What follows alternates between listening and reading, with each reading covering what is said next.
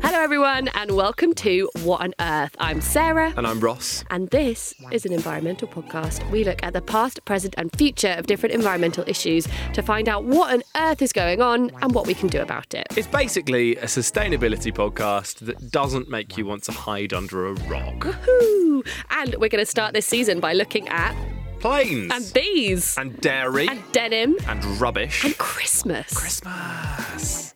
But before all of that, Should we do some extra I content? think that we should. Here are the five ways that you can be more sustainable right now. Okay, first of all, stop buying so much stuff. Secondly, just use the stuff you already have. Thirdly, if you can, walk or cycle more. Next up, just switch your energy provider to a green one that uses renewables. It's way easier than you think.